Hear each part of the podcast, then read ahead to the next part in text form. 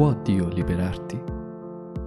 Tratto dal secondo libro delle Cronache, capitolo trentadue, verso quattordici. Potrebbe il vostro Dio liberar voi dalla mia mano?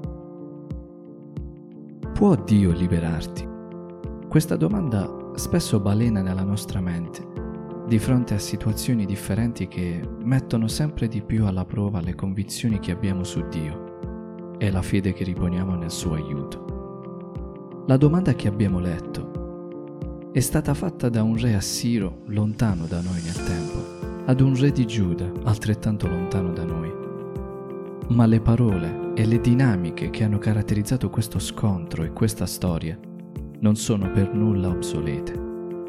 Ezechia, il re di Giuda al quale verrà fatta questa domanda, rappresenta per alcuni aspetti ognuno di noi. Quando vogliamo chiudere una situazione scomoda o un problema, senza che nessuno si faccia male. Spesso ci troviamo a desiderare che le cose si risolvano da sole e vorremmo dare tutto quello che abbiamo, purché un determinato problema si risolva. Sennacherib, il re assiro della nostra storia, marciò contro le terre di Samaria e di Giuda e le conquistò.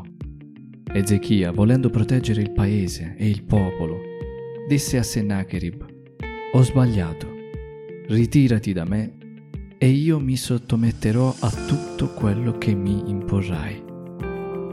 L'intenzione di fondo era giusta: proteggere dagli orrori della guerra il popolo e i campi, assieme agli anziani e ai più deboli.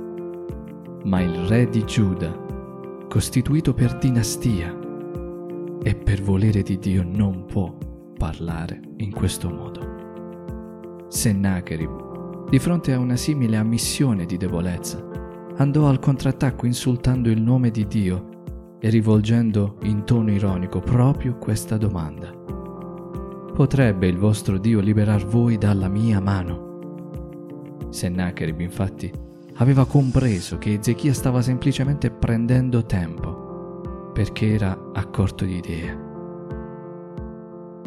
È proprio quando siamo a corto di idee o di soluzioni che il nemico viene a farci domande come questa: «Davvero credi che Dio possa liberarti?» La risposta a questa domanda segna un confine ben definito su ciò che siamo disposti a credere. Dio non ha bisogno della nostra fede per operare, ma ascolterà, assieme al nemico, la tua risposta a questa domanda. Di fronte a questo interrogativo, la storia si ferma e sembra che tutti aspettino la risposta di Ezechia. Cosa avremmo risposto al suo posto? Siamo il re di una piccola nazione con una grande storia, che diventa ogni giorno però sempre più lontana e sbiadita. Di fronte a noi c'è un re assiro che può contare su numeri e potenza di fuoco enormemente superiori alle nostre. In più, non vuole distruggere con la guerra, ma con la fame, tramite l'assedio della città fino alla nostra resa. Come rispondere? Cosa dire in questa situazione? Sembra strano, ma il primo consiglio che traiamo da questa storia è quello di non rispondere. Ezechia infatti diede un ordine ben preciso a tutto il popolo: non gli rispondete. Da qui impariamo che se nella nostra mente cominciano a farsi strada domande come questa, non dobbiamo rispondere. Questo perché il nemico non fa domande simili per ottenere la tua risposta. Lo fa per imporre la sua risposta. Perciò non rispondere a quelle domande. Perché? Perché prima hai bisogno di parlare con il tuo Dio. Ezechia pregherà infatti e dirà: «È vero, Signore, i re d'Assiria hanno devastato le nazioni». Ma dirà anche: «Ma quelli non erano dei, erano opera di mano d'uomo». La fede di Ezechia qui si dimostra per la sua duplice convinzione: Non basta infatti credere che Dio è onnipotente. Oltre al primo consiglio, che è quello di non rispondere, c'è un secondo consiglio. Ezechia ci insegna infatti che non basta credere che Dio è onnipotente. Bisogna credere che Egli è l'unico Dio onnipotente. Ezechia smaschera il piano del nemico, scoprendo tutti i suoi inganni, già perché il nemico agisce finché Dio interviene, perché Egli è l'unico Dio onnipotente.